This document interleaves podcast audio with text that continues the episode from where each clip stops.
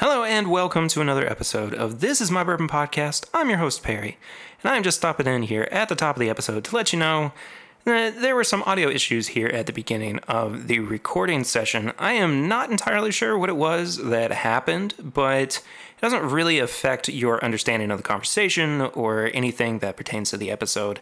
It was just kind of the intro stuff, uh, so I think I'm going to go ahead and hop off here. Let you get to the episode proper. I hope you enjoy it.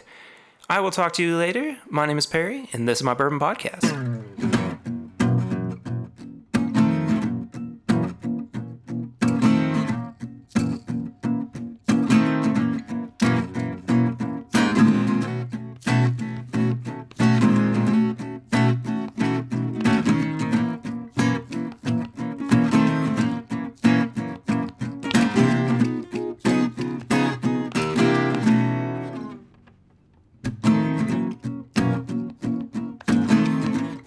This is the core team here that is getting the Bourbon on the Banks Festival in Frankfurt up and running. So I'm going to let everybody go around and introduce themselves first before we get started. So on the right.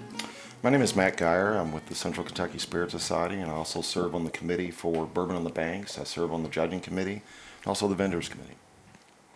Wendy Kobler. I am um, one of the founders of Bourbon on the Banks Festival, and I am reporting to an independent five oh one c three called Bourbon on the Banks Festival Incorporated, and um, helping pull this event together for the good of Frankfort and Franklin County. And Tim Nittle. I have a company called Distilled Living where I do bourbon education and consulting for a lot of folks, and I am assisting with the judging committee as well. Now, you may remember Tim has actually been on the show. Yeah, before. We talked cocktails last time. We did, time. yeah. So I'm excited to talk just uh, just some straight bourbon. So I, as as we always do, we start the show off with Flying Blind, where I blind our guests with a pour. And yeah, you guys don't know what it is. No, but I can smell it from a foot away. So Matt's already it's tried. It's got to be intense. It's good. I can taste the notes. I taste some caramel. Mm-hmm. I taste maybe a little butterscotch, and um, it's smooth. It's very smooth. So I'm going to say it's a single barrel. I'm not going to give too much away just yet. Yeah, there's no, a lot of floral on it, actually. Yeah. That um, nodding of your head was positive. It was, indeed. Yes.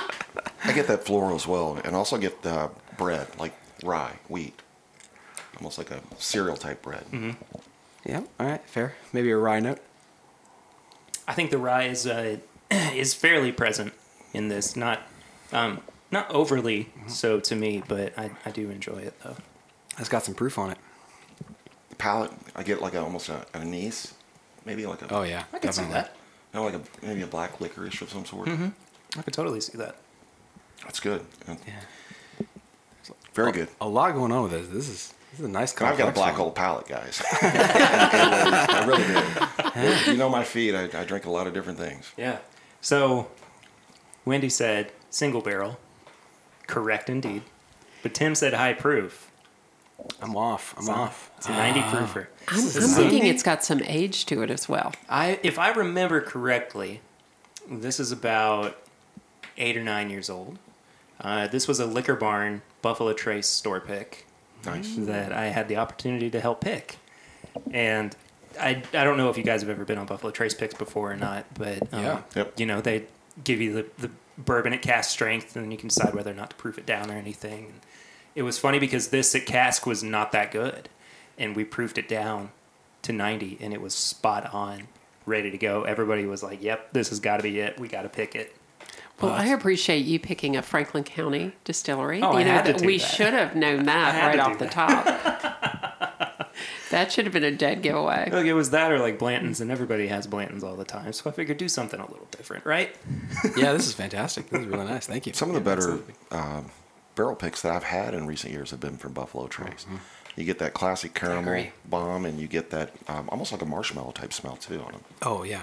Um, I, that was one of the first notes I pulled out of this one. I kind of am getting the marshmallow a little bit more on the palate than I am the nose with this one, personally. But I definitely see that as being present in there.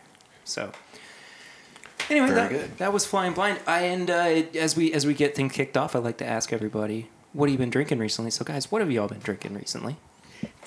So I spent the weekend um, actually in Bardstown and had some oh, yes. uh, Bartons.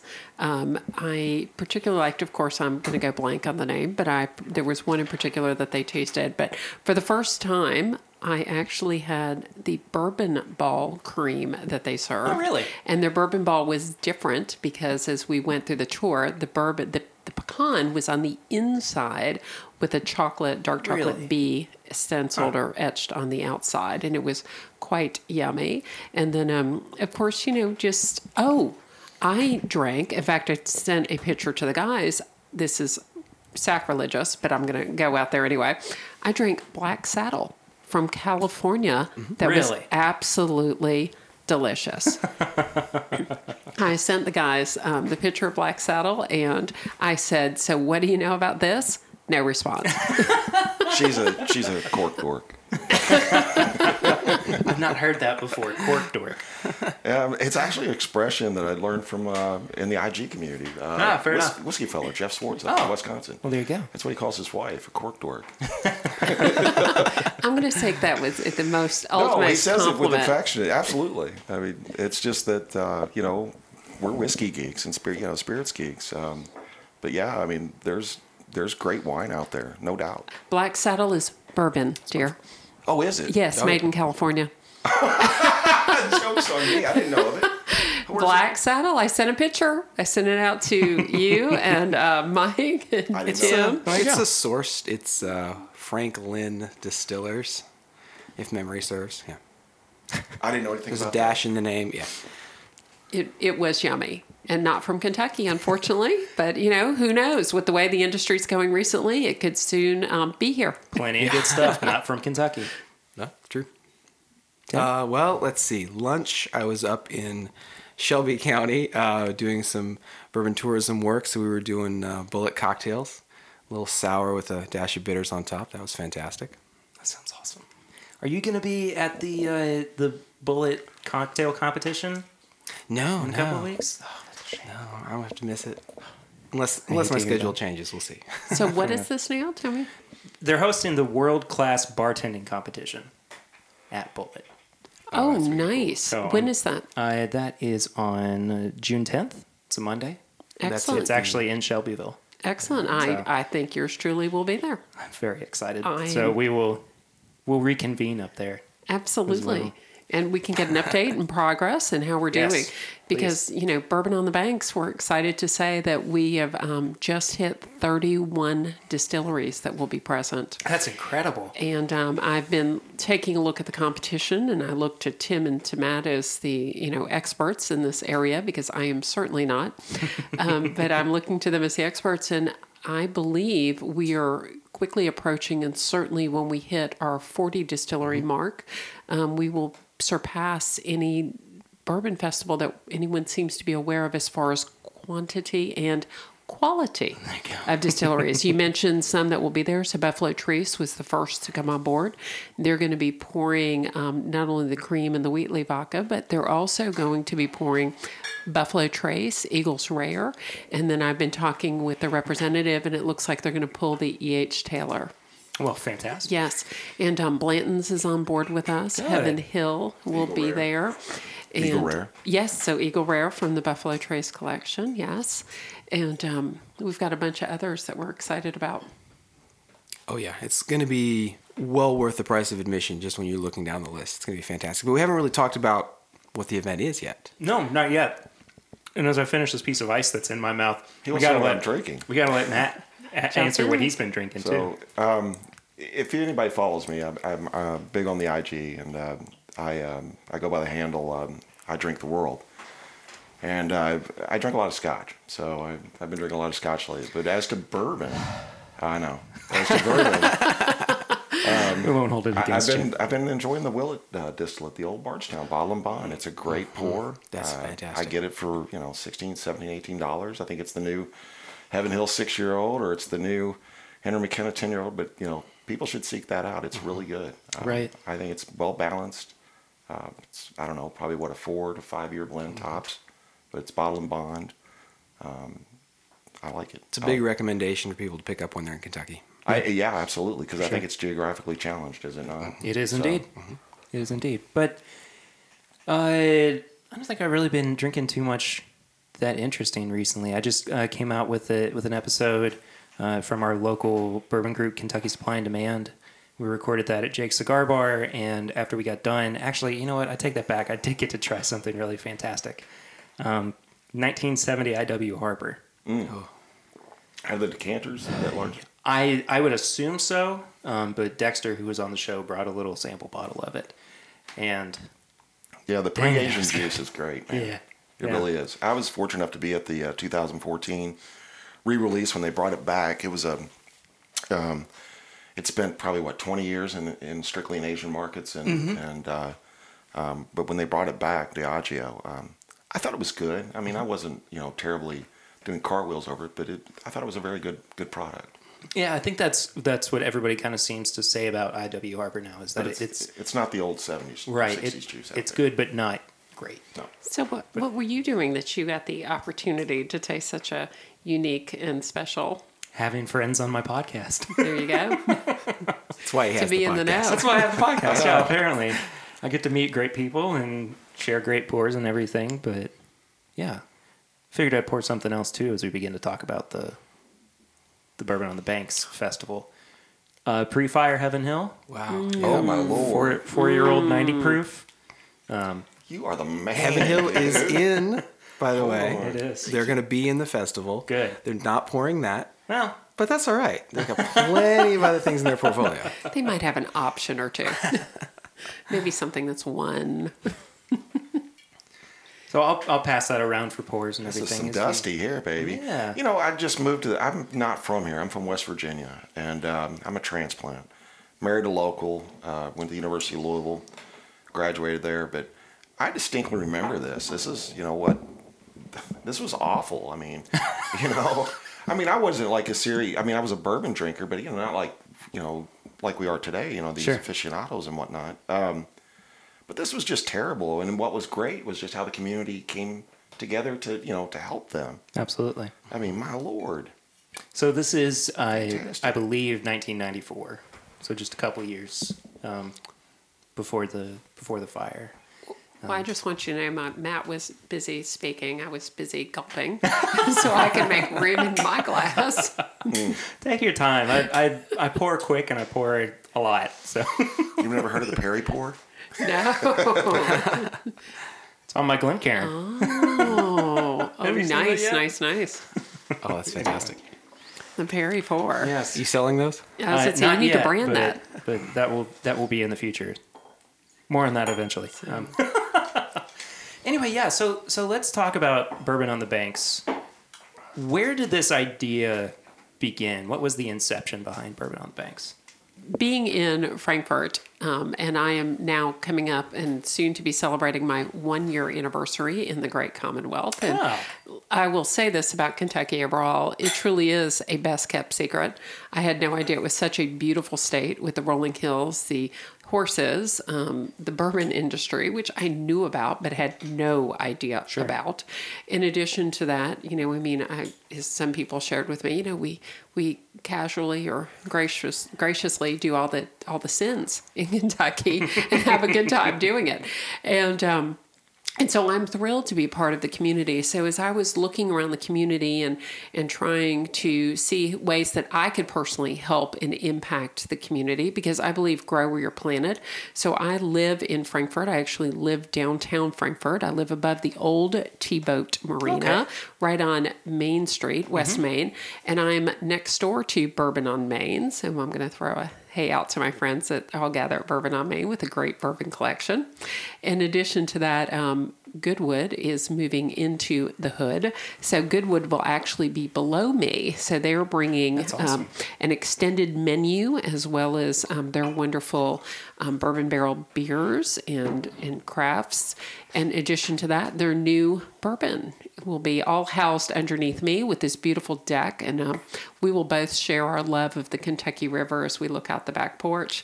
But um, so in doing this and coming together, and um, in the, my day job, I work at Kentucky State University, and I'm a fundraiser. I wanted to work to bring the community and Kentucky State closer together, but at the same time raise scholarship dollars to help students at Kentucky wow. State. The reason that is, is, you know, a lot of people will talk about national crisis or things going on. Well, I believe this student debt is truly important. You know, you mentioned a little earlier before we got on that, you know, you're an E K U grad, and oh, so many of I our am. students are graduating with a lot of debt. Mm-hmm. And we need to, and my role in this world is to raise scholarship dollars to help those students so that way they God graduate with less debt. And God um, bless you. Now, I still believe you have to have skin in the game, but I don't believe you should come out of with a college education, having to make a house payment and have sure. no house. Sure. And so I think it's important that we support our students. So um, that's how this idea evolved. I literally interviewed over two hundred people and said, wow. what are we doing? And, and how can I meet you? You know, how can I talk to you? This is what my role is. This is what I'm doing. I think there's a great opportunity. The community is welcoming. It's friendly. Mm-hmm. It's got a lot of hospitality. And we do some smaller bourbon events, but there was nothing that could be built to what I call a national scale. So as I interviewed all these folks, I got to meet Tim. I got to meet Matt, pitching the different ideas. So it took us six months of research, built it out. So this will be a history festival. This will talk about the economic development of it.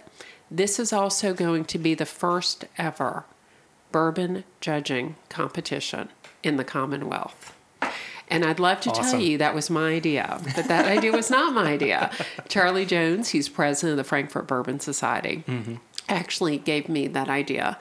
In addition to that, we have nearly two hundred Japanese-owned companies mm-hmm. in the Commonwealth. Um, they are huge contributors to our community. We're going to celebrate that contribution, what Great. it is that they mean to us. Also, Perry, you probably know this already, they own about fifty percent or more of the bourbon market. They do indeed, yes. You know? And so we want to bring them together. We want to get to know them. We want to thank them for what they're doing, how they're contributing, and um, and have a good time doing it.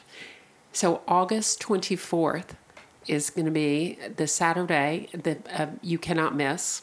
We're going to gather. We're going to have a lot of distilleries, more than thirty-one, the thirty-one right now. We're also going to bring together some breweries Great. and some wineries. Fantastic. Because those are also important industries in our state. But Bourbon on the Banks, of course, is going to be all about the bourbon. Mm-hmm. We're also going to have food. We're going to have music and entertainment. And then I wouldn't be fair if I didn't say we're going to be responsible.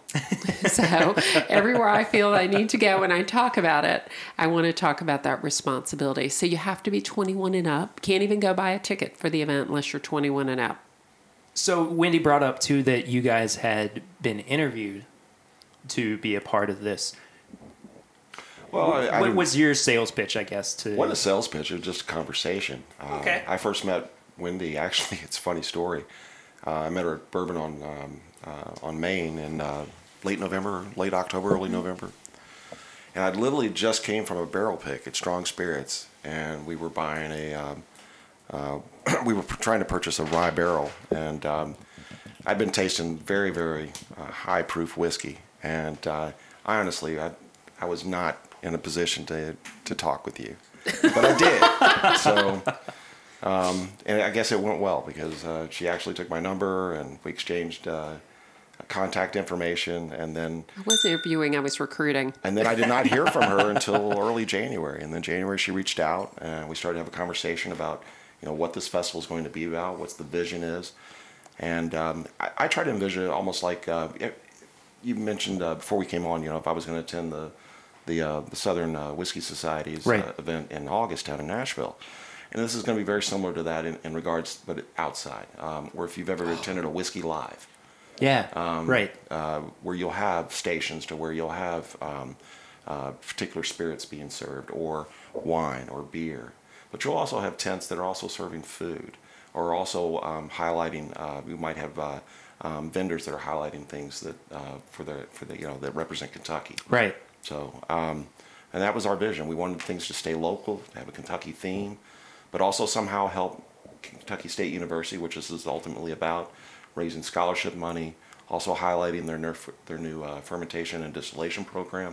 Certification program that so I'm cool. so glad you covered. Oh, yeah. So I cool. Mean, I mean, that is cool. I mean, yeah. you know, obviously uh, Tim can even speak more to that because he represents a different college, but he also is a part of that world. And, and uh, um, it's fantastic because, I mean, you know, all of us who grew up here, I mean, I, I grew up in West Virginia, but I, you know, I know the climate. Very I, close. I, I've been coming to Louisville since the late seventies, and, um, you know, these, these bourbon um, uh, distilleries, you know, for the last ten, fifteen years, they were factories. I mean, they were, they weren't campuses that they are today, you know, where you come and, you know, and, and visit the distillery. Um, you know, obviously, uh, great dining facilities. Mm-hmm. Um, they, you know, partner with, you know, farm to table movement, slow food movement. Um, so anyway, I've always been attracted to that. I talked about those things with, with Wendy, and she was, you know, so I was like, exactly, this is how we need to do it. And we've built it slowly, but we've also built it quickly. I mean, it just, yesterday was January, it seems like. And, you know, we've done so much in the last four and a half months. It's crazy. We've been texting each other every day. We talk to each other every day. Um, we're always, you know, uh, keeping each other on the, on the, uh, in the loop of what we're doing, who we're contacting, reaching out to distilleries, or I'm reaching out to restaurants. One of the things that Wendy tasked me with early was to try to find a, a super chef uh, to spearhead our, uh, we have a, a wonderful event on Thursday night. It's a farm to table event at the Aqua Farm out there at, mm-hmm. um, um, at Kentucky State University. And um, she wanted to, to have, you know, uh, kind of one of the super chefs. I mean, Louisville's become this incredible foodie town, and I've even had this conversation with Tim. Lexington's starting to change as well. You're all starting to become yeah, a... We're getting food. There. Exactly. You're getting there. And uh, thank goodness. So um, after, you know, getting into rooms, talking with these chefs, pitching our ideas with them, we finally were able to get a really wonderful chef. Uh, we were the owner um, of uh, Volaire in Louisville, Kentucky, Joshua Moore, who's also a winner of Chopped. Oh, wow. Food Network. Yeah. Um, he's going to spearhead our uh, our event that night. Um, he's going to prepare appetizers, and uh, he'll also uh, uh, do the meal, and he's going to pair that with cocktails, obviously, and spirits, you know, with our native native Kentucky spirit, bourbon. So, and we're, uh, we'll probably, um, um, you know, there'll be a theme to that, I'm sure, but uh, we'll leave that in Josh's hands. So. I can tell you short ribs. Um, Kentucky State's donating um, about one hundred pounds of shrimp. Oh, this yeah. dinner's going to target about two hundred fifty people, and I already know Josh plans on doing, again, all Kentucky themes, some stone-ground grits oh, from that man. good Kentucky corn. So it's it's good for more than cereal and other things. It's it's good for us. So, but then but then I got I actually came to a class that Tim was teaching. Yeah, I was. Uh, it was Saturday morning. We were doing a uh, private bourbon education session for the Kentucky Black Bourbon Guild, mm-hmm. uh, which if you're a member of that organization, you get those for free once every month. And so Wendy comes in, and by uh, five minutes later, I think about half the group was ready to buy tickets for Bourbon on the Banks. We knew very little about it, but we were very excited by her energy and what she was talking about. And she said, "You know about bourbon?" And she said, "I don't know that much about bourbon. Let's talk later." So that's how we got started. Absolutely. I'm like, "Tim, you know everything about bourbon, and Matt knows everything, and I need all the help I can get." I said, but, well, I don't know anything about, what was it, Saddlebrook? Black Saddle. Black, Black Saddle, Saddle, thank you. See, I've even confused my mind. It's a farm, isn't it? I conflated that, yeah, exactly. Tim, Tim would tell you there's, what, so, two thousand distilleries of all kinds. How many are sourcing bourbon with, you know, non-distilled? That's a great question. I don't know. I keep so, yeah. a spreadsheet. I got to look it up. But this this event is really come together. The city of Frankfort's behind it. The county, Franklin County's behind it. Frankfort Plant Board is throwing right. resources at us, services at us. Um, Community Trust Bank is our title sponsor. Wow. Deloitte yeah. is our Thursday night dinner sponsor. Kroger. Home two by uh, Hilton is our premier hotel sponsor. Kroger is our premier food sponsor. Um, just had a couple more sponsors sign up today. We are right at one hundred twenty thousand dollars raised. That is fantastic. To put on this event. And what was the goal, Wendy, if I recall correctly? one hundred thousand dollars in January? Originally, it was eighty-five thousand dollars. eighty-five thousand dollars. Wow. And so. Then we realized with the new event, we need really a lot more money in marketing. And so we're pumping forty-five thousand dollars into marketing. And that's everything from website development to social media outreach to... Um, you know, getting in front of the tourism market in our communities and in the statewide. We're doing geo mapping. I mean, all types of things wow. to drive ticket sales, because the proceeds from the ticket sales are what's going to su- support the scholarships. Right. Yeah, I would like to really, you know, I mean, I'm, I'm impressed myself with Kroger, my Lord. I mean, that's huge. Um, they're going to promote not only our, our festival, but they're also going to sell our tickets, mm-hmm. I believe, between... Yes. Asheville to Saint Louis to Indianapolis to Nashville. So, mm-hmm. we're very happy about that. That's incredible. Yeah. Hey, this Heaven Hill is pretty good. It's damn good, man. Oh, this is. I'm getting some incredible. I'm trying to figure out how to and... leap over and get it off the ledge. I think he's hiding it. It's like, it's like grilled peaches. It's got the grilled peaches. I haven't had a Dusty in a while. I mean, you know, something this old uh, in the bourbon world. Uh, I've been spending a lot of time in the Scotch and Irish world, and uh, but this is this is really good. This is different because it's not what you're getting on the market right now. What is the market like for Dusty Scotches or Dusty Irish um, whiskeys? I would, well, I wouldn't say... Du- well, uh, I just drank a um, uh, a pre um, Tullamore Dew. This is like pre nineteen ninety-four. Or okay. Excuse me, uh, yeah, nineteen fifty-four whiskey oh. that was made at the old distiller. The it's old a big Tullamore difference. Dew. Yes, it was huge. And this was a thirty-six-year-old uh, Irish whiskey that had been uh, finished in sherry. Um, it was a, a Napo Castle. And... Okay. Uh, Uh, but what made that interesting, it was that, you know, there was a pre a distillery that no longer existed anymore. And uh, that was that was probably one of the oldest that I've had in that world. But um, but I don't have a lot of, I don't really drink a lot of bourbon Dusties. Um, but this is very good. This doesn't taste like what's, you know, the normal bourbon. That's Definitely in the market, doesn't. So. Yeah, there's um, a richness to it that you get with those. Well, just even that little I'm, bit older. I'm looking at this Russell's here. twenty-seven years older. Yeah, I look at this Russell's. Sometimes I get that kind of dusty type smell on, yeah. a, on a wild turkey Russell's. Mm-hmm. Um, but this is this is fantastic. Thank you, Perry. Absolutely. This is uh, yummy. Is that a flavor? Yes. It'll, I will accept it at the very least. Um, we talked a little bit and introduced the concept of judging. I'm going to ask Tim to talk a little bit about judging. Yeah, please do. Uh, so we're, I like Matt, we're just kind of helping with the pieces of it, um, but we've got actual co-chairs on the judging committee that are that are putting that together. But we're we're doing it as industry standard, right? It's going to be double blind. Uh, the judges will not know anything more than they want to know. We'll have a little bit of descriptors just so that they understand category. You know, if it's a bourbon finish, they'll recognize that. Um, and then it's it's a meddling system, and all of that is is public in terms of how it's being handled. So it's very much um, we want it recognized as an international caliber judging competition, meeting all the requirements to have that classification. Who are some of the judges that are going to be present for it? Um, well, we have. Is that a, a question I can ask yet? Oh yeah, they're okay. already public. They're, they're posted online. online. I saw I saw Tim's face when I asked that question. Like, oh, we're not supposed. Yeah. to I'm just tell. Been keeping quiet about it. But I, have, I haven't sent out a press release or anything yet. Yeah. Tim is a judge. Oh, yes. Great! Yeah, I'll be one of the judges. Yes, Michael Beach is a judge. Love Tom Michael Fisher is a judge. Yeah, my bourbon blog. Bourbon blog. Um, yeah. Andrea Merriweather at the Louisville Market mm-hmm. is a judge. Andrea. Yes. Yeah. Um, Ariel Neal is coming down from Chicago. Okay. Um, she is a judge. I'm going off the top of my head. I'm hoping Matt I'm is, looking it is up. pulling it up. Um, Kenny Androsny. Uh, he's the owner of Commonwealth Tap. He's mm-hmm. also a second-level wine sommelier, but he also has a deep, deep love for uh, spirits. And That's those great. are shit. Sorry. Look, man, if you heard last week's episode or well, really yes. today's episode, I mean, um, that's, that's Kenny nothing. knows his stuff. So. Good. We got a couple gentlemen. Um, unfortunately, I can't think of their name off the top of my head. Coming in from Colorado, professional spirits judges. We also have a woman's professional spirits judge that's coming down from Saint Paul, Minnesota. That's great. So, um, again, like most things are in Kentucky. Most of our judges are coming from Kentucky. Right. But we are bringing in outside expertise um, to help us round out the panel. Um.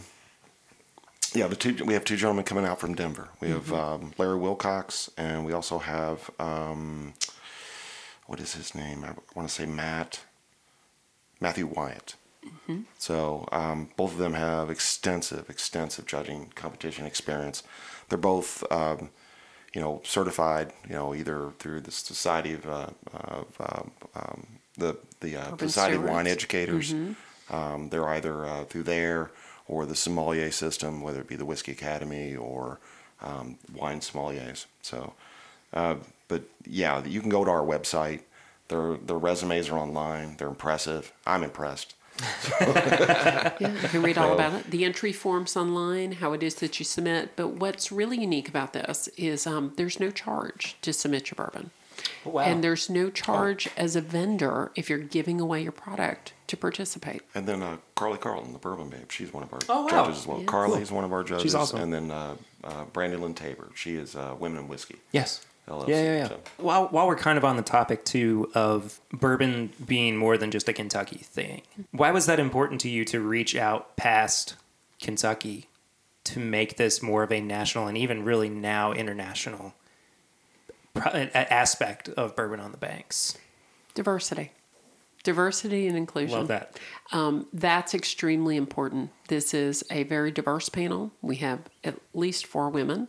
Because I'm going, we have eleven judges, mm-hmm. four women, two of which are African American.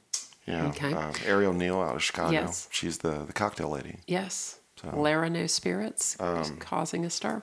She is actually going to be heading up our after event. She'll be the cocktail specialist. Oh, there's an after party. So oh, we're yes. Gonna, yeah. We have an official after party. It's going to be epic, dude. Bourbon Great. on Main, the Frankfurt Bourbon yes. Society, and our friends at Goodwood are throwing the official after party, and Ariel will be our official mixologist. Celebrity mixologist. Awesome. Designing a Bourbon on the Bank. But more important than that, she's actually going to do some bartender training. She's going to talk about the career aspect. She's going to talk about responsibility. She's going to talk about the role that our bartenders play. And so we are very pumped up about that. But diversity was important. But diversity, while we all recognize race and gender as diversity, geography Absolutely. is also important. Mm-hmm. Age, geography, experience, what it is that you bring to the table. Um, I'll actually speak to that, but from a really weird perspective. I want to speak at it from the, the perspective of geography as in terroir. I was still holding on to the weird part. Well, terroir. Um, you all, you know, understand the term. It, you know, it's in the culinary and the um, industry. It's, um, you know, you pick up the taste of where the, you know, the land of, of where things were produced and so forth.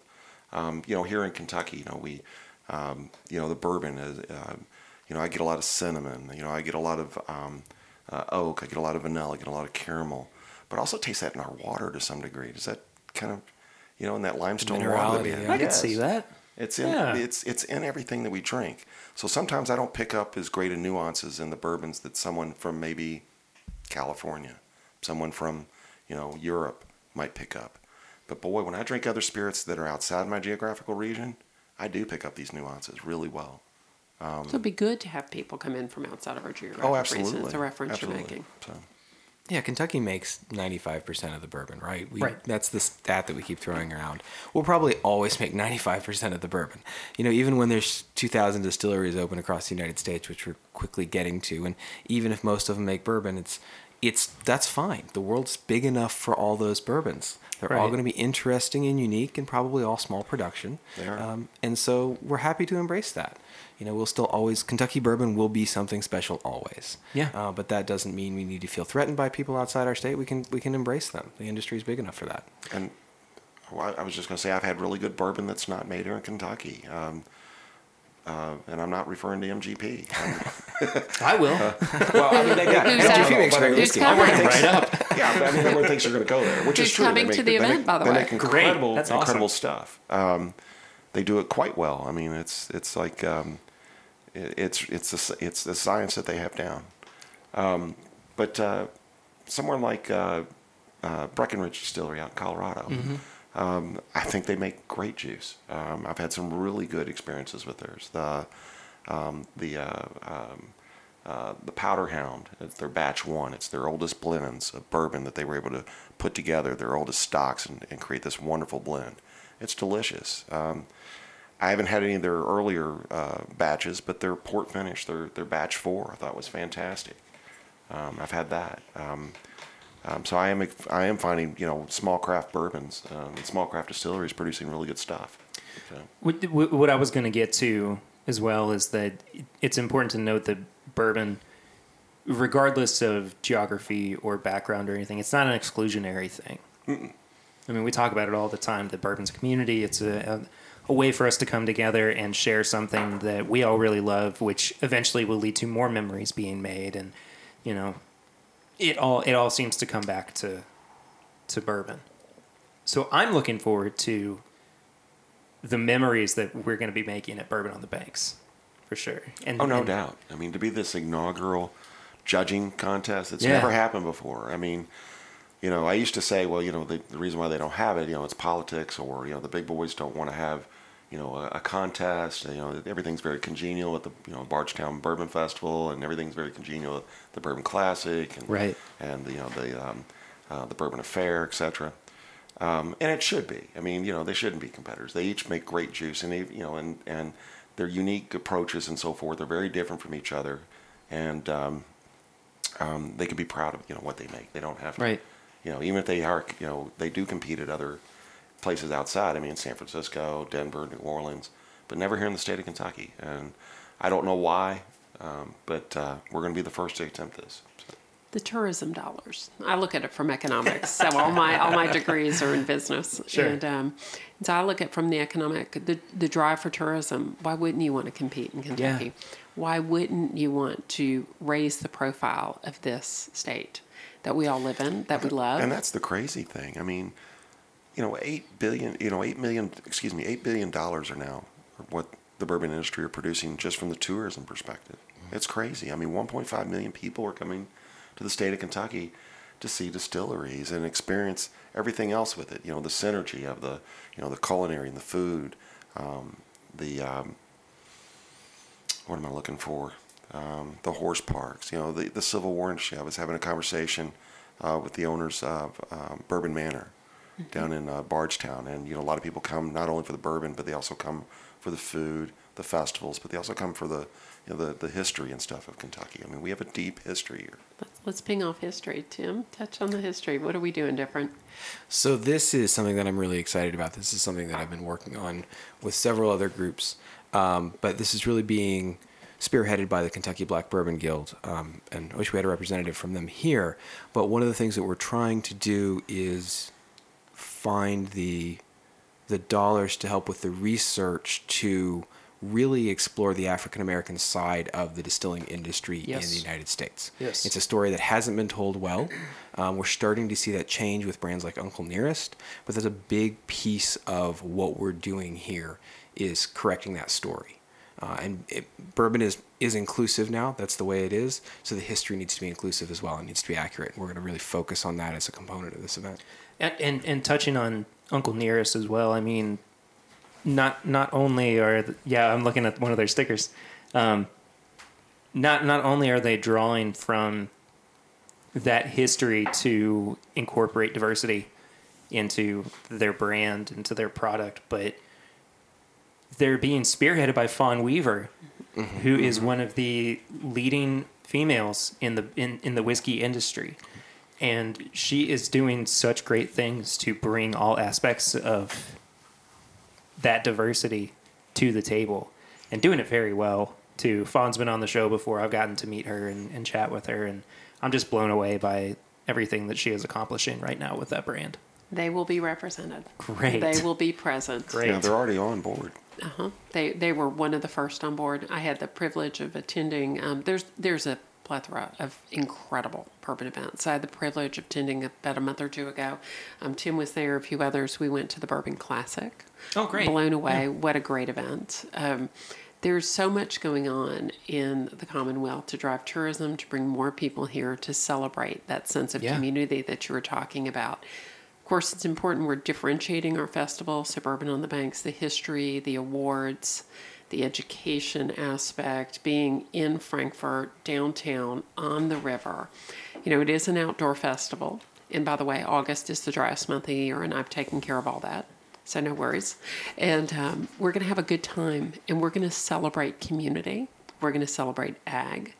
We're going to celebrate the new fermentation distillation program at Great. Kentucky State University. Fantastic. And um, we we can be prouder of what we're doing and how we are going to have our little impact on what this exciting industry is doing for the state. Matt, you brought something into my house. I did, I did. Um, Which sounds like it was negative, but... Well, we don't know yet. Well, we were... Undecided. I was, um, I've never seen this before in my life until about forty-five minutes ago. Maybe, well, about an hour ago.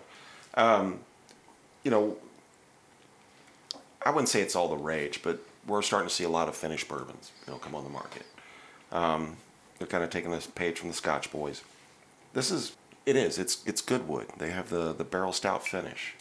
and I believe um, this here is different. This is a competitor. This is called New Holland, or excuse me, it's distilled by New Holland. It's called Beer Barrel Bourbon.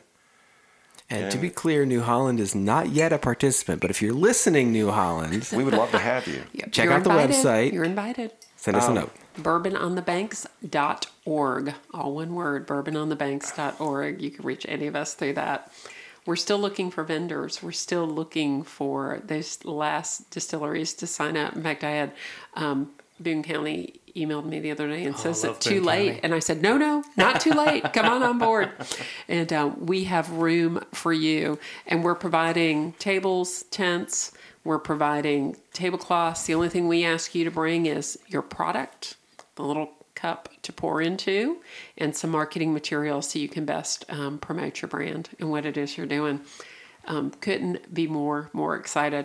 But I think uh, I think Matt's hogging the bottle. He obviously wants to take it all home with him. Well, I, it's well, two of the three of us have gotten it so far. It hasn't made it around the table. It's um, bourbon whiskey finished in oak beer barrels. So I've never had this before. I just grabbed it. I'm not much of a beer drinker. I mean, I like beer. I've, I know a couple of different categories and styles of beer. I have no idea what this tastes like. It's the the beer is I can smell doing it doing something more than the bourbon is. It's dominating it because I mean, you taste it. I don't really taste bourbon oh, all that much. It's grapefruit.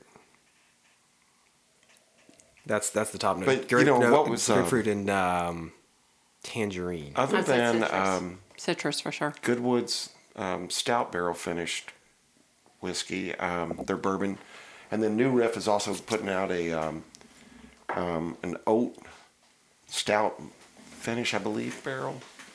That'd be fun when it comes out. I'm gonna out. have to uh, talk to my friend Perry about the little green bottle hidden on the shelf over there. Yeah, that's a lot. We're going better. Back to that one. Perry, I, mean, I don't want to say anything if they want to be a part of this.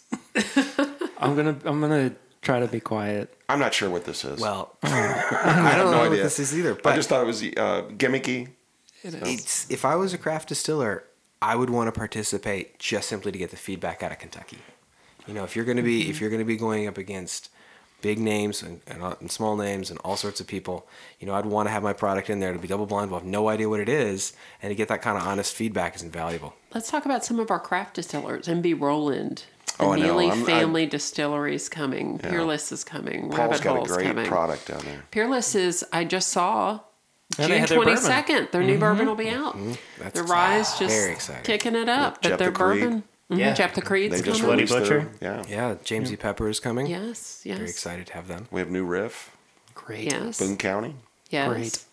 Wilderness Trail yet? Oh, yes. Absolutely. Oh, yes. They were in early. I think they were they number were two to sign up. Number two. They, they lined up at number Glenn's two. Creek. I had Glenn's to ask Creek. Glenn's Creek, another. Wilderness Trail was going to be there, though. Um, Glenn's Creek. There's thirty-one, and none of us have our phone out to look through all we, of them that are on that list. I'm pretty good with the memory. Um, but we have a few distilleries that are coming. They don't have their distillate ready yet, but we're excited they're going to be yes. there. Because they, you know, Castle and Key was kind on of, early. Castle their Key, support of their us support. has been phenomenal. Um, Casey Jones, Casey Jones just absolutely. came on, and so super, super excited about um, them. We have Holy Gin. Yes, so uh, two you know, Louisville-based distilleries, Holy Gin and Copper and King, making a brandy. They're both coming, and absolutely. they are thrilled that we said yes. And I said, absolutely. Are you Kentucky? They said, yes, we are. It's Kentucky in your name. They said, yes, it is. I said, then come on. So the competition is is limited to bourbons and bourbon finished, but the festival is open. It's going to be a heavy bourbon focus. There's a lot of people super excited about that category, but that's not the only category out there. So there's going to be a lot of other things to sample and get excited about. Well, when you sent me the text that M G P was on board, I was like, man, they're going to the K D A is going to run you out of town. I haven't gotten a Scotch distillery here. Yeah. Hey, well, you know what? If I they might. want to, I might. Listen, we'll see. Matt, I was working on another invitation from Perry. Don't kill it. Yeah, I keep keep going back to that same sample, and I keep thinking, if it, if I didn't have the word bourbon associated with it, I'd probably be more interested in it. But I'm bringing so much expectation onto this the product. The bourbon's buried in this, and it is totally buried. And if they had, if it had they just said whiskey, or if this had said, uh, so light or this said, so, give, given me some some expectation. Um, I don't know. I think I would be much more receptive to it, but it's it's it's so far outside of category and outside of expectation that I'm that I'm I'm having to think about whether or not I like it. Wendy really wanted that uh, pre-fire. To... Oh yeah. I even had other things lined up for us to I try to. I know. I brought some uh, representatives of our did you? Uh, participating Ooh, distilleries as well. Damn, what did you bring? Stuff that you have. I, I do have a cork, unless you, gotcha, you've consumed it all. But let me uh, reach into the box here. Oh, oh my, my goodness! It's the party pack. Where does one even find those party packs? Yeah, well, I need to do more shopping. Perry's got one of these too, but he, yeah, it might it's be up empty. On my show. uh, but so this is the the Heaven Hill Distillery American Whiskey Tasting Experience, because Heaven Hill is definitely going to be there participating. So we've got Bernheim, Larceny, Evan Williams, Elijah Craig, and Pikesville, all of which are excellent whiskeys. A whole lot of respective categories there, so we can break into all those at any point. We're still sticking with bourbon, so yeah, we may as well stick with bourbon. How about, uh, we haven't had a weeded yet, so how about some Larceny? I was hoping you were going to say Larceny. I love Larceny. I really was. I, I actually looked at my bottle of Larceny and I thought, I'll break that out. And then I was like, nah, they've all had Larceny plenty of times, but I'm excited that this is where this went. This is, you know, I'm, I was glad to get this kit when we were up doing the, mm-hmm. the dinner with Connor O'Driscoll oh a little while ago. This is changing. It's almost like chocolate now. Oh, he's not on the Larceny. No, For no. all the listeners at home. This is the Heaven Hills. Terrifying. This is what happens uh, is you come over to my house and, and you know, if you're going to be doing a podcast with me, you're going to be drinking bourbon. So that's why people come over. Yeah, exactly. Um, so, uh, yeah, so Larceny is one that I, I stopped buying because I just reach for it so readily. Like, I was just like, wait, didn't I buy that yesterday? Now that's it's a great good. price point still. Uh, twenty dollars? It it's wonderful. Uh, under wonderful twenty-five dollars, stuff. I think. I think it's twenty-two ninety-nine. You know, the thing with this festival, I said the number one thing we had to do was have fun. And yeah, this have. is, We've this is, we are having fun. I mean, you know what? Again, this is what happens. You come over and we just have a good time. That's what it's all about. And Man, talk this, about good things. This bourbon is so good. I love the nose on this. I know this is polarizing. I've talked to a lot of people, but but some people are polarized into wheat versus rye camps and things like that. But I just so think... So what's your polar favorite, Tim? Oh, I love... There's so many bourbons that I love. I, I, I don't... Uh, yeah, there's a lot. Occasionally, the, there's a, the, a really high rye will be a, a little bit too spicy or a little bit too herbaceous for me, but there's a whole spectrum of great bourbons. So I got I got to talk about Tim for a second. Okay, go for so it. So in December, I held a little Christmas party, and Tim gave me this box that I opened up, and he and it was one of those things. He said, "Hold for six months, then you can enjoy." Well, six months is quickly approaching, yeah. and I cannot believe it is literally so here. So it, it was, it was like, a, I mean, it was, it was a sample box. I went to my closet and just in my cabinet and just pulled out a whole lot, filled up a bunch of mini bottles. So the idea is once Wendy had been here long enough to appreciate it, I am understand them all, then she's ready. I'm so excited. It's time. It it's is time. time it is it? time. Larceny for a ninety-four proof weeded bourbon has a lot more depth and a lot... It, it almost doesn't drink like it's weeded. It drinks... I mean, I wouldn't even impose a, a category sure. in either direction sure. on it because it is, it does have that depth. My understanding of it from, from looking at it and talking to a few people is that it's it's mostly skewed on the, the younger side, five sixes, mm-hmm. but they're throwing in older barrels to give it structure. And it's that combination across years, across the better part of a decade, that's just really rounding it out and, and giving it a complexity that you don't find in, you know, like a bottled and bond product that has to be limited to one year. A bottled bond can still be great, still be beautiful, but but it's not quite going to have the depth and, and richness that this has. I just love it. I think it's so good. It's does one this of those qualify for that tasting profile? Yummy. Yes, it absolutely. Oh, this does. is so yummy. Oh, all right.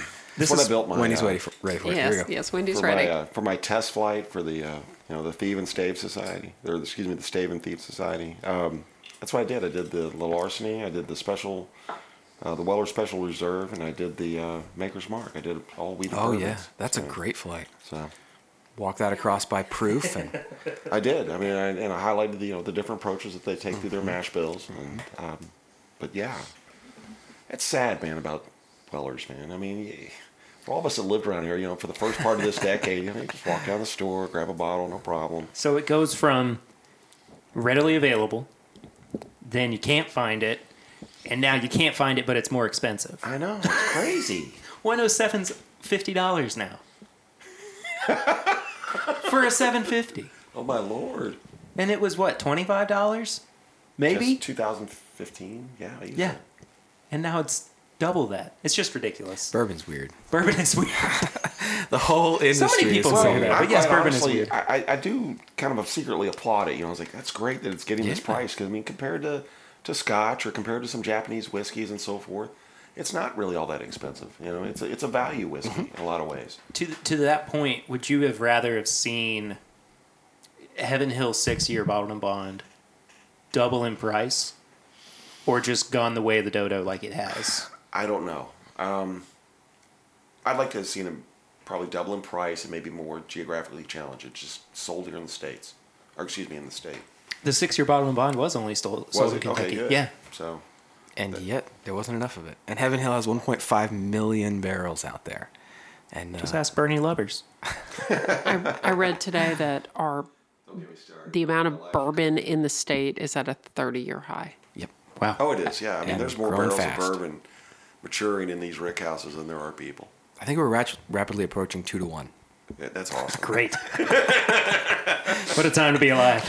Man, women, and children. Yeah, absolutely. Just to be safe. Gotta have enough. Don't For mention the P word. That that time that came about when it took out a bunch of our um, brothers and sisters in the industry, and mm. well, I mean, you know, oh, the prohibition. The prohibition. I thought you said B word. I no, was P, like P, prohibition. What P, what you know, B word are we looking at with?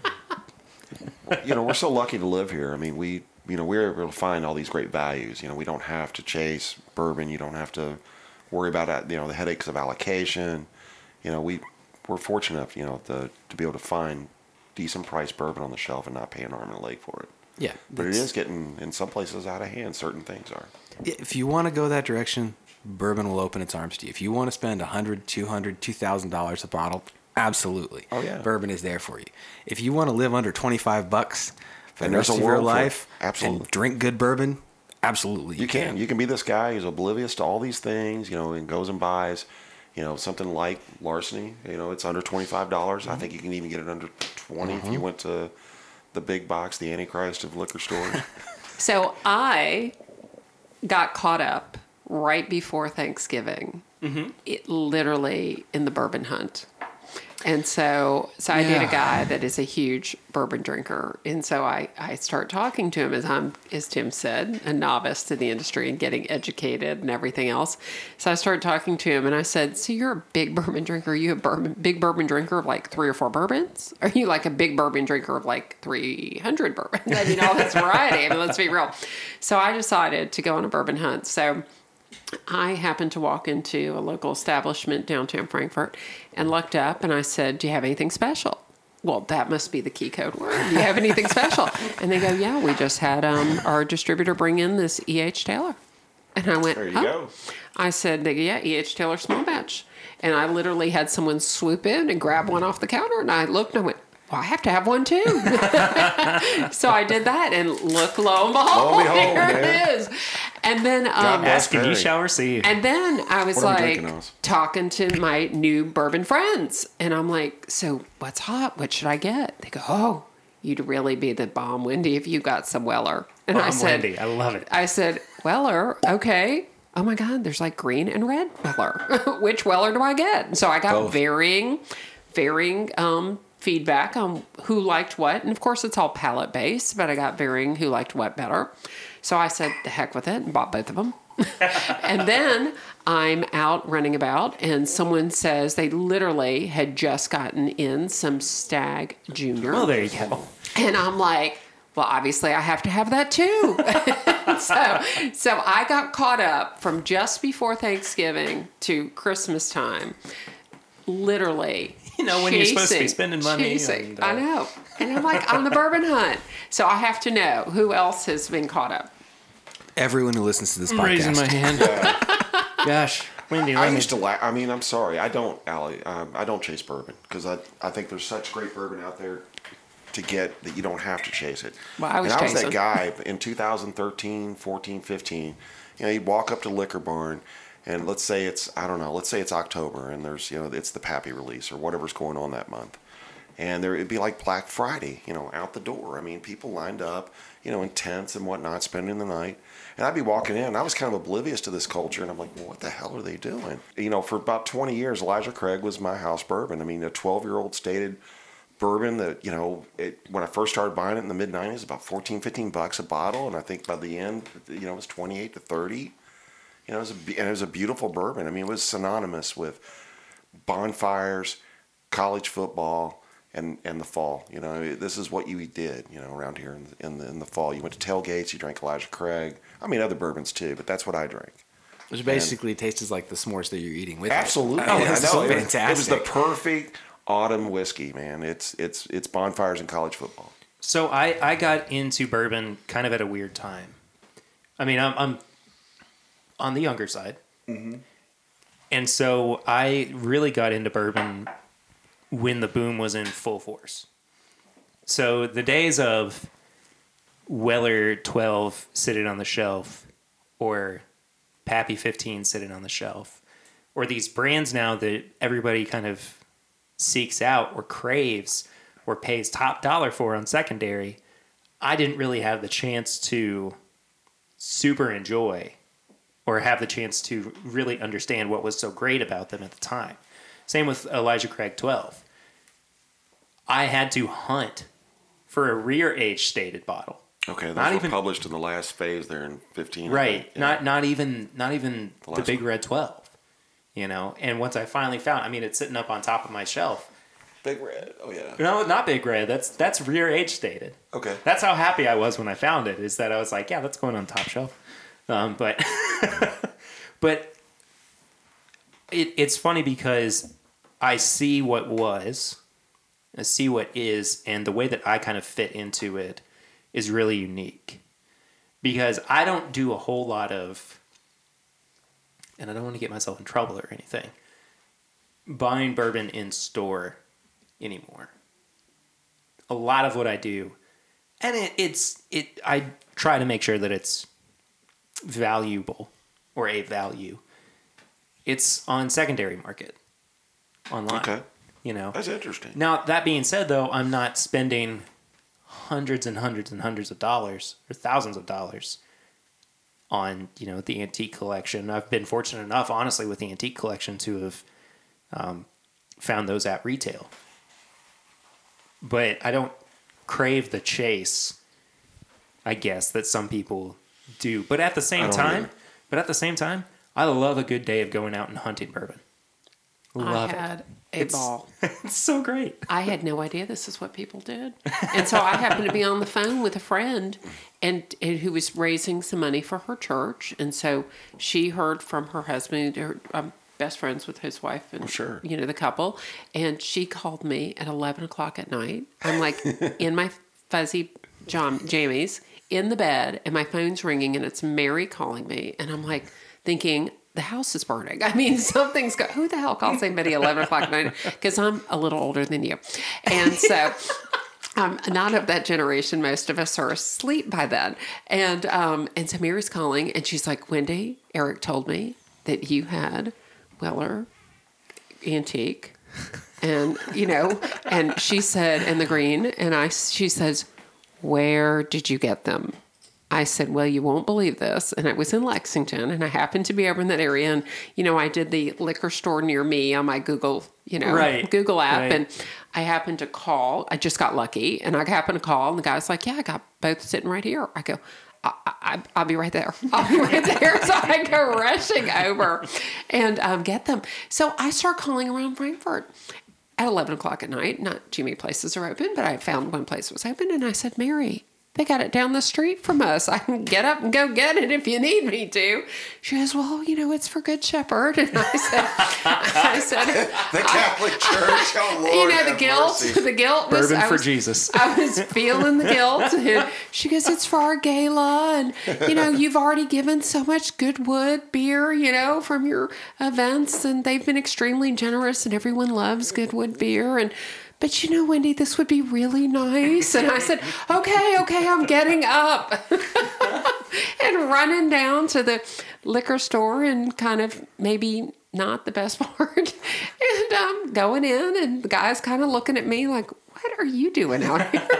Nice. So maybe the next event um, after Bourbon on the Banks is going to be Bourbon for Jesus. Well... Now that Wait, you are you serious? It. June twenty-first. Right, is this a, oh, what's happening? Wait, is this a real thing? So another event that my company is uh, assisting in is uh, a Divine Affair. Uh, oh, enlighten It us. was a premonition. Which is going to be Lord have mercy, man. ten uh, priests. The priest temple. Oh, making it's all Irish various whiskey. foods, and each priest's dish is paired with a different bourbon from Kentucky. No oh, way. way. That's yep. awesome. We're going to sell out about three hundred fifty tickets, so we don't have to do huge advertisements. But if you want to come to a really good time and support Bourbon for Jesus, absolutely, we have an event for you. Will, will guilt be included? Uh, that's extra. You need to donate twice as much. All right, Bernard. we're going to point, point, point for uh, getting back into the uh, Heaven Hill collection. The I am oh, loving Bernheim. this. I had no idea that you could have all the sins together in one place. So, you know, as I was talking about talking to a lot of people, recruiting yes. great people to help, we have over fifty people on the commu- on the committee. Uh-huh. Everyone kept telling me, because, you know, I've, I've already talked about the fact that I'm fairly new to the industry, fairly new to Kentucky. Everyone said to me, there's this great guy who does a lot of really good things, and his name's Fred Minnick, and mm. you need to go meet with him. I love Fred Minnick. That's wonderful. You know what? I appreciate the hour that Fred gave me and the sense additional input and advice he's given me. And I appreciated his input. But the takeaway I got from my meeting with Fred was he talked about the importance of doing a free community event, make it educational, give people the opportunity who maybe might not purchase a ticket or couldn't afford a ticket to experience Bourbon on the Banks in the community, to give back to the community. That sense of community, that celebration. So we have crafted on Friday night, Bourbon Street on Broadway. That's cool. We will be shutting down downtown Frankfort. Wow. On Bourbon Street. We're going to have couches. We're going to have bourbon barrels. We're going to have fifteen to twenty food and beverage vendors. We're going to have music. We have just contracted with members of the circus out of Cincinnati that's coming down with aerial performers, fire eaters, stilt walkers, acrobatics. It is going to be Bourbon Street on Broadway. So, yeah, I mean, uh, I wouldn't think, uh, think also New Orleans, but also think of somewhere like Asheville, you know, where you walk right. the streets there, uh-huh. and you have these street performers. Um, you're going to have that, but you're also going to have demonstrations. We're also going to have... Demonstrations, um, education, or, education, or uh, showcase the movie Neat, the documentary. Well, heck Neat. yes, yeah. mm-hmm. um, I love Neat. But uh, one of the things that we're going to showcase is African Americans' contributions to yes. the, uh, distilling. Uh, we'll have uh, presentations by historians, Great. archaeologists. Yes, so we're very excited about that, and musicians. S- small places where musicians will be, you know, strategically located, and it's really fun. cool. And partying in the street. So well, yeah, and, and yeah. party. But but it's all ages. Bourbon. Friday night is That's all great. ages. That Friday is great. night is bring out the family, come celebrate this big economic ag boom that we're seeing, because bourbon is ag. Yeah, I mean, yes, it, corn. It's, it's ultimately an agricultural product. And there's within a twenty mile radius of Frankfort, there are fifteen distilleries. Wow, that is I don't huge. Think I knew that. Yes. Speaking of distilleries, Tim just poured for us the uh, the Bernheim wheat whiskey. I love this. We're still I'm walking through drinker. the yeah. well, the yeah. Heaven Hill collection. Yeah. This is something that's on my in my cabinet regularly. I don't know if I have ever had this before. Really? I mean, I don't think I have. It's been around for about what fifteen years at least, since the early two thousands, Tim. Um, Tim, you know bourbons better than I do. I, it's a wheat whiskey. Well, true. It's outside exactly. of my category. Exactly. Oh, I pour well. it as a contrast pour, so I don't know the history of this brand very well, so actually. So Bernheim is where... I think he used to have a seven-year statement on it, if I'm not mistaken. Yes. But the Bernheim distillery itself was in Louisville, I want to say. D S P K Y one. Yep. In yes. Louisville, and so, right next to Brown-Forman's headquarters. Right. So that's... Like, and, and Heaven Hill bought them. Yeah, and it was, uh, they bought them late nineties. Uh, after it was after the fire. It was after the fire. They didn't have a distillery. They were buying a bunch of brands from Diageo, if memory yeah. serves, and Diageo yeah, well, United owned Distillers, I think, at the time. Was it? Yeah, and they owned K Y one, and they just kind of folded it into the deal. So that's where they've they've moved all their production to. And that's how you can tell the difference between pre-fire and post-fire. Is the, the D S P number. Post-fire will say K S P one and K S P thirty-one, right. Whereas pre-fire is just thirty-one. And then in that little window of time, you see like Rittenhouse D S P K Y three fifty-four when they were getting Brown-Forman support or you know Jim Beam support well, where they were where they were rolling those products out of those distilleries. I to love keep bourbon history on. so yeah. much.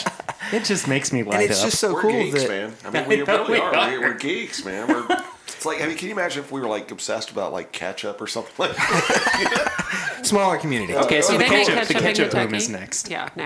And, and, you know, we drift outside a category, which is great. I mean, pretty much it, it is all American whiskeys, so that's why we're drinking a wheated. Full wheat whiskey, not a wheated, a full-on wheat. Yeah. So I toured Saturday Bartons, okay? Mm-hmm. And out of their... all of their brands, seventeen ninety-seven, et cetera. And by the ninety-two. way, no, excuse me, seventeen ninety-two. So they only have one heavy wheated product. And I am a wheat fan. The sweet, the seventeen ninety-two sweet wheat. It's right? the sweet wheat. Yeah. Yes. One wheat product. That was, so you talk about those aha moments, like not knowing that they didn't ever judge bourbon in the state of Kentucky. That right. was an aha moment. Finding out they have one wheated product. And I I like a wheated product. Yeah. My, the reason it's I soft, love my I mean, vodka, yeah. I like a wheated vodka versus a wheat a corn vodka. But yeah, and I see Matt shaking his head. Too bad you can't see this, but but I like a wheated bourbon. Yeah, one, a lot sure. of people do. It, so why only one? Why would why would a distillery only have one? There are fewer people with Wendy's palate than oh, darn it. Other no, but it's because they have become popular. I mean, wheated bourbon is probably you know ultimately the hottest bourbon when you think about Pappy and some of these mash bills. They're they're all wheated mash bills. So I'll I'll speak Wellers. I'll speak to more of the um, from what I understand the distilling side of it. I don't know if it exactly lines up, but I would say that it probably has to do with the way that they actually.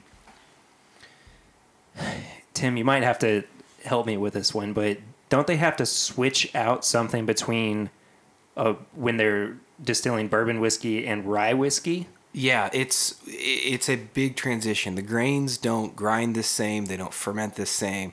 They don't mash the same. I reversed my order there a little bit. But yeah, and a lot of your distilleries were not built with four grains in mind. Right. So if you look, like for example, right. if you look at Woodford Reserve, behind the scenes...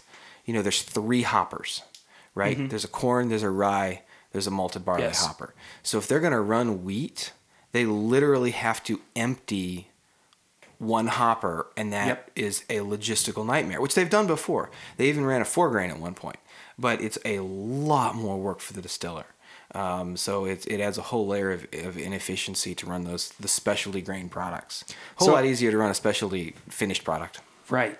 So I, I think the, the answer to that question, maybe not the answer, but one of the answers is that it's just not as viable or just it it, right. it, it it just is a little bit more difficult to make that actually happen. Yeah, and right now when it's when there is a volume game at play where it, where we can't make enough to satisfy global demand, you know, we're at a place where, where Sazerac has now put everything out of Buffalo Trace on allocation.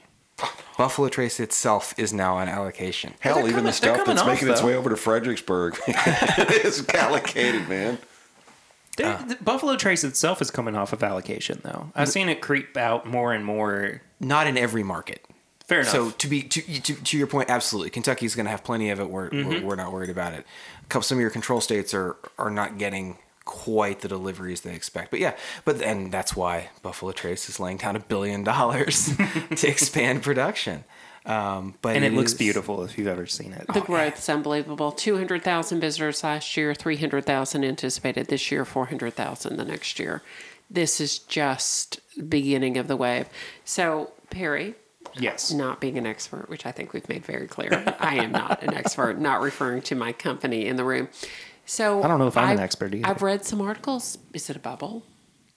You know, even though I know we're certainly aficionados oh, and question. experts. And so what do you think about that bubble? I love when it gets turned on me and I'm the interviewee and not the interviewer. It's funny because I think that six months ago I would have said, yes, it is a bubble. I don't know if it is so much anymore. I don't think it's a bubble at all. I, I think that it is now... A, a, a bubble is prone to popping. I yep. mean, for, for yep. lack of a better turn of phrase, it, it is prone to a, a, a point in time where it doesn't exist anymore. Which has happened to bourbon over and over and over again. It so has. This is a significant question when we're yeah. laying down the kind of money we're laying down.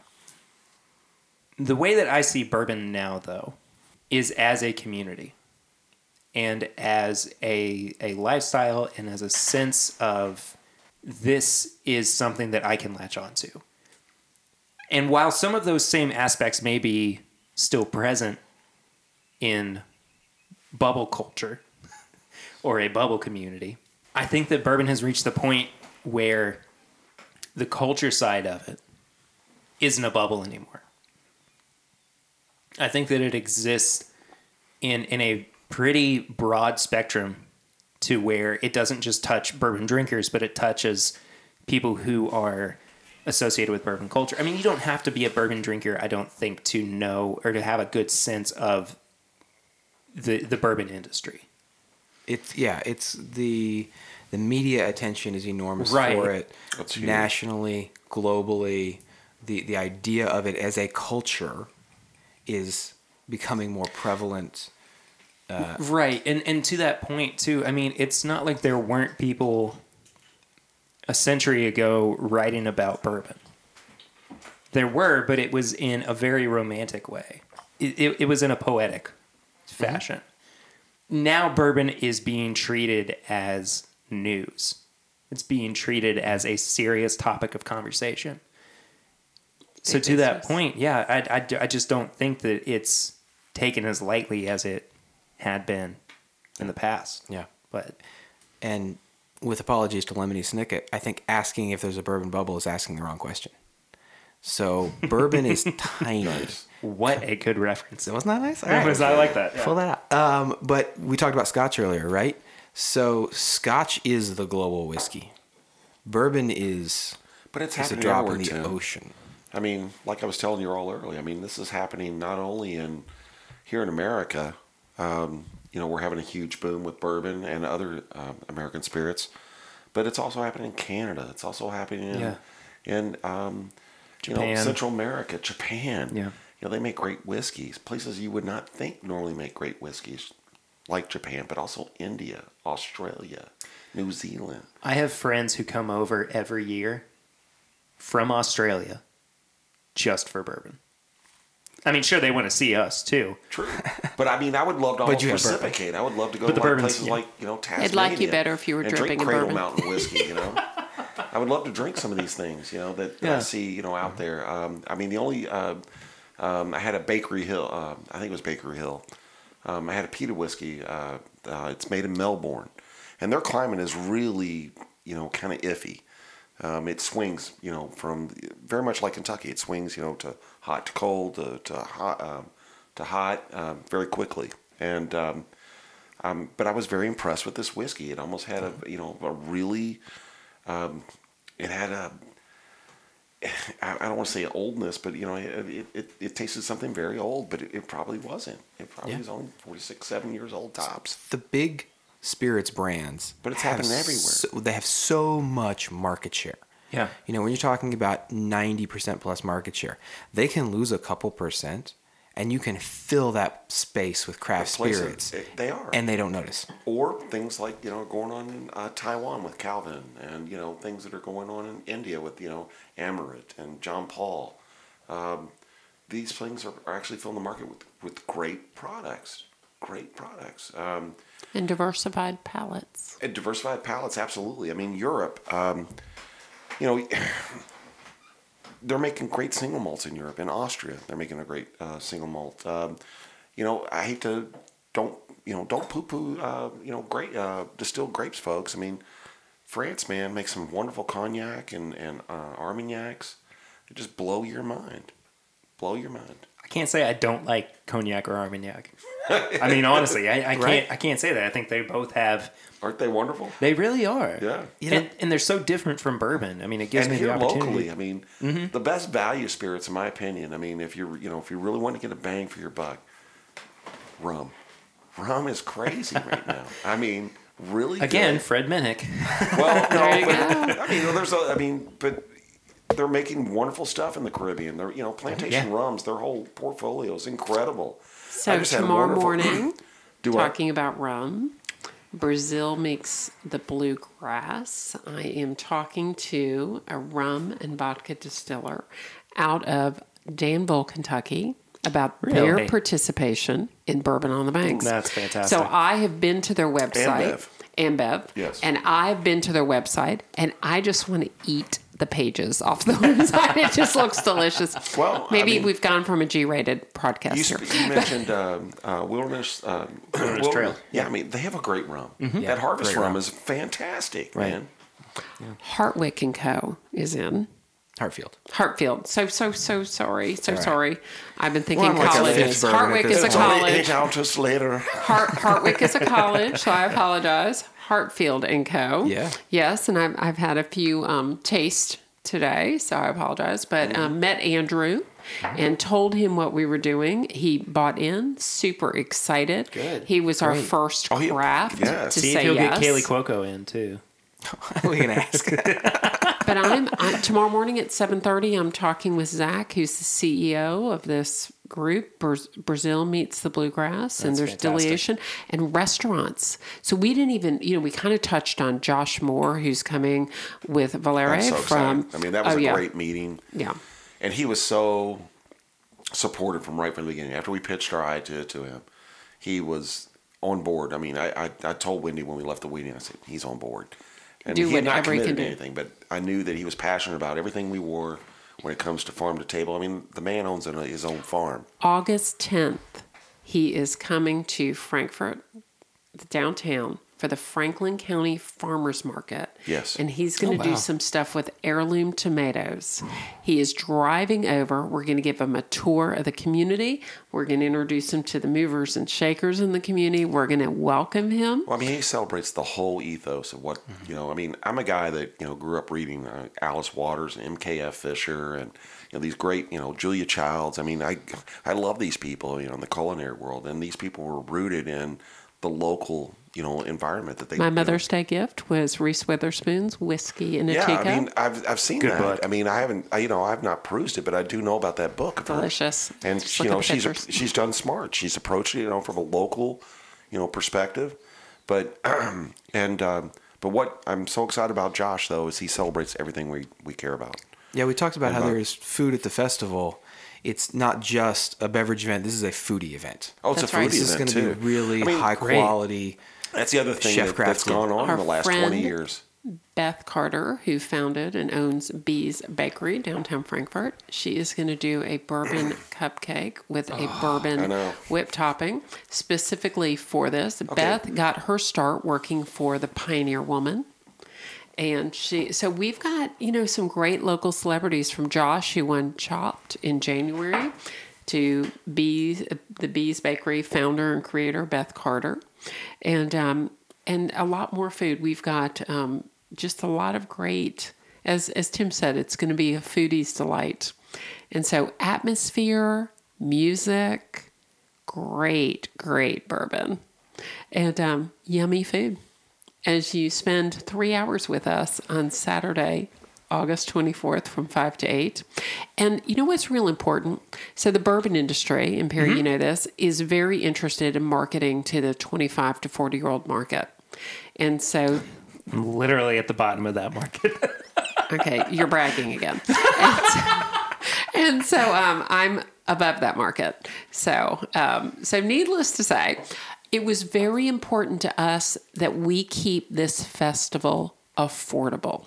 Yes. Very important. Think so about this is a sixty-five dollars ticket price. Yes. And the reason it's a sixty-five dollars ticket price is because even though Perry's at the bottom of the market and doesn't, you know, isn't a dink, you know, dual income. Well, that would be no kids, but he doesn't. So I guess he is dual income, no kids. But um, that's back to eighties terms here. Um, but there's a lot of folks, Perry, just a few years older than you, that do have a child or two. Right. And to be able to afford an evening out, we wanted it affordable. We wanted them to be able to come. I mean, compare that to um, something similar. I mean, this is a, what, a four-hour window or three-hour? Three-hour. Three-hour window. So very three hours of tasting. Like, something very similar that you would get if you went to something like Whiskey Live or, um, but a lot less. Yeah. I mean, something... Uh, You know, more value. Yeah. Oh, absolutely more value because we're highlighting Kentucky. I mean, this is all bourbon primarily. I'd say, you know, eighty percent of the distillers that we have so far are bourbon oriented. So it's all going to be about Kentucky. Um, bourbon but, distillers from Kentucky, I think. What oh, you even, all but two are bourbon distillers in Kentucky, you know. Yes. Just Copper and well, King. And um, um, one um, of the distilleries I'm very excited about is um, the uh, the Spirits of French Lick. Ah, and there our are, rye friends from Vermont. Oh, yes. Whistlepig. Whistlepig's going to be there. All you Heck rye yes. people. Yes, I know. I know. So, I know. All you fans of Boss Hogg and all you fans of the, you know, the, you know, the, just the normal just Dave here. Pickrell. Yeah, absolutely. Just Dave Pickrell. Dave exactly. Pickrell. I mean, excuse right, me. P. Exactly. So, let's, uh, let's kind of wrap this up, but I, I want to give home? you all... Huh? Oh, you have to go home. I'm yet. having such a good time. We're going to have an after-drinking party. I want to I want to give you all the opportunity to make a pitch to our listeners. What is your elevator pitch to get people coming to Bourbon on the Banks? I'm, I'm going to let everybody have that opportunity if they would like. The Commonwealth's premier bourbon tasting, history, and judging festival that's going to celebrate all the sense of community about bourbon in, in our state. We're going to talk about African Americans. We're going to judge and bring about bourbon. But um, what's really neat and really exciting, there's something for everybody. And um, and so Matt's throwing this... Every- oh my goodness, oh my goodness. Okay, so David Mandel, the president and C E O of the Bardstown oh. Bourbon Company. Dave Mandel. Just said, thanks for reaching out. Want to let you know we have all the details about the event, and we're looking at it closely. Good. So if you're listening, that hey, would be, if you, if we want that to help. be a yes. We want it to be a yes. So good feedback. Super That's guy, super, super guy. Yes. And I have been. It happened just right now. Uh-huh. That's happened, good. Just, just, just came in, hot off the press. But um, a, a super exciting event, bourbon on the banks dot org. Um, and I'm going to share after Tim goes and after Matt goes, I'm going to share a secret passcode. So you're, you're, okay. you can get a discount to be able to attend. Well, I'm excited for being able to see so many of the bourbon distilleries at once. I mean, it's, you walk into a liquor store, it, get, it gets overwhelming, right? If you don't have somebody guiding you, you're like, what have I got? So we got thirty-one distilleries so far. We're going to see ten to twenty more easy. And to be able to talk to the reps, to be able to, to sample the products that you haven't had before. Uh, you know, even people who, who are big into bourbon, who have tasted a lot of things, I bet they're going to find something they haven't tried before. And be able to talk to people they haven't met before. I think it's really, really exciting in the industry as it's growing as big as it's getting. I'll piggyback off that. I'm very, very excited about um, all the distilleries that have decided to participate and commit to our festival. Um, but one of the things that I like when I do, you know, I've gone, you know, as just a, you know, someone who's gone to these types of events, um, I love sampling. I mean, these are a lot of whiskeys that I never get a chance to buy. Um, these are whiskeys that uh, I want to try um, and hopefully uh, support down the road if it's something that I like. Um, But also connecting it um, with our community. I mean, not only with um, the food, but also, you know, just, um, you know, who we are. I mean, this is a huge cultural thing. I mean, bourbon's always been about a culture. I mean, when I was a little kid, you know, I mean, I remember my grandparents, you know, we would sit on the porch. I hate to be hillbilly about it, but that's how we were. I mean, we, we sat around, we drank whiskey, or, right. you know, um, and uh, this will just be kind of, you know, really nice, you know, to, to, to taste all these different spirits in one place, in one evening. Um, one of the great things that we didn't mention about the uh, the judging competition is the the component. Um, you know, we're going to have this Governor's Cup. You know, it's going to you know win the, the best bourbon in the state of Kentucky, but also we're going to have the People's Choice Award. You know, while people are actually walking around, they're going to be able to actually you know say, okay, I vote for this whiskey, because all these whiskeys are also competing as well in, right. in the in the uh, in the competition. So they'll actually be able to vote on it. So we're going to have a People's Choice Award as well, and that may be different than what the judges come up with. So I like that. Well, I I personally am sold. I can't wait for for Bourbon on the Banks. I think Perry. it's going to be, be a blast. It really is. I, I I cannot wait for it. Thank you all so much for, for being on this. Thank you week. for having us. Of do you course, want the secret yeah. passcode? Yes, to, do tell the secret. It's passcode. Real simple. Bourbon with a capital B nineteen. Okay, perfect. So again, that's uh, bourbon on the banks dot org, which is where you can find all the information about you all. Correct, and where you can buy tickets as well. So uh, capital B Bourbon nineteen is the code to help you with those ticket prices. Thank you all so much. Really do appreciate it. This has been a lot of fun. Perry, it's been great. See you've you been, a, you've been a, a great host. Thank you for having us on. Bourbon, yes, really appreciate thank it. You, thank you. And, and, and welcoming people into a part of your life. So everything I'm happy from you guys are here. The Flying Blind to um, to finishing out with some great wheat. I know. And on that flavor note. Well, if you want to follow up with the show, we are at My Bourbon Pod on Instagram, Facebook, and Twitter. You can send emails with questions or comments about the show to this my bourbon shop at gmail dot com. Please leave a five-star rate and review on iTunes. It really does help other people find the show and get more people listening to it as well. You can head to bourbon shop dot threadless dot com, where you can find all of our apparel and merch. Maybe we'll do a little uh, uh, coinciding with, with Bourbon on the Banks sale going on, too, in, in late August. We'll talk about that sometime here in the future. But the big one, though, of course, is patreon dot com slash my bourbon podcast. For as little as a dollar a month, you can become a patron of the show. It really, really does help us out with continuing with the show every single month. Of course, though, there is no pressure, but we always appreciate that kind of support. Bourbon on the Banks again, August twenty-third, twenty-fourth in Frankfort, Kentucky. So excited for this festival. It's going to be a great time. Thank you all again so much for being on this week. I will see you next week. But until then, I'm Perry, and this is My Bourbon Podcast.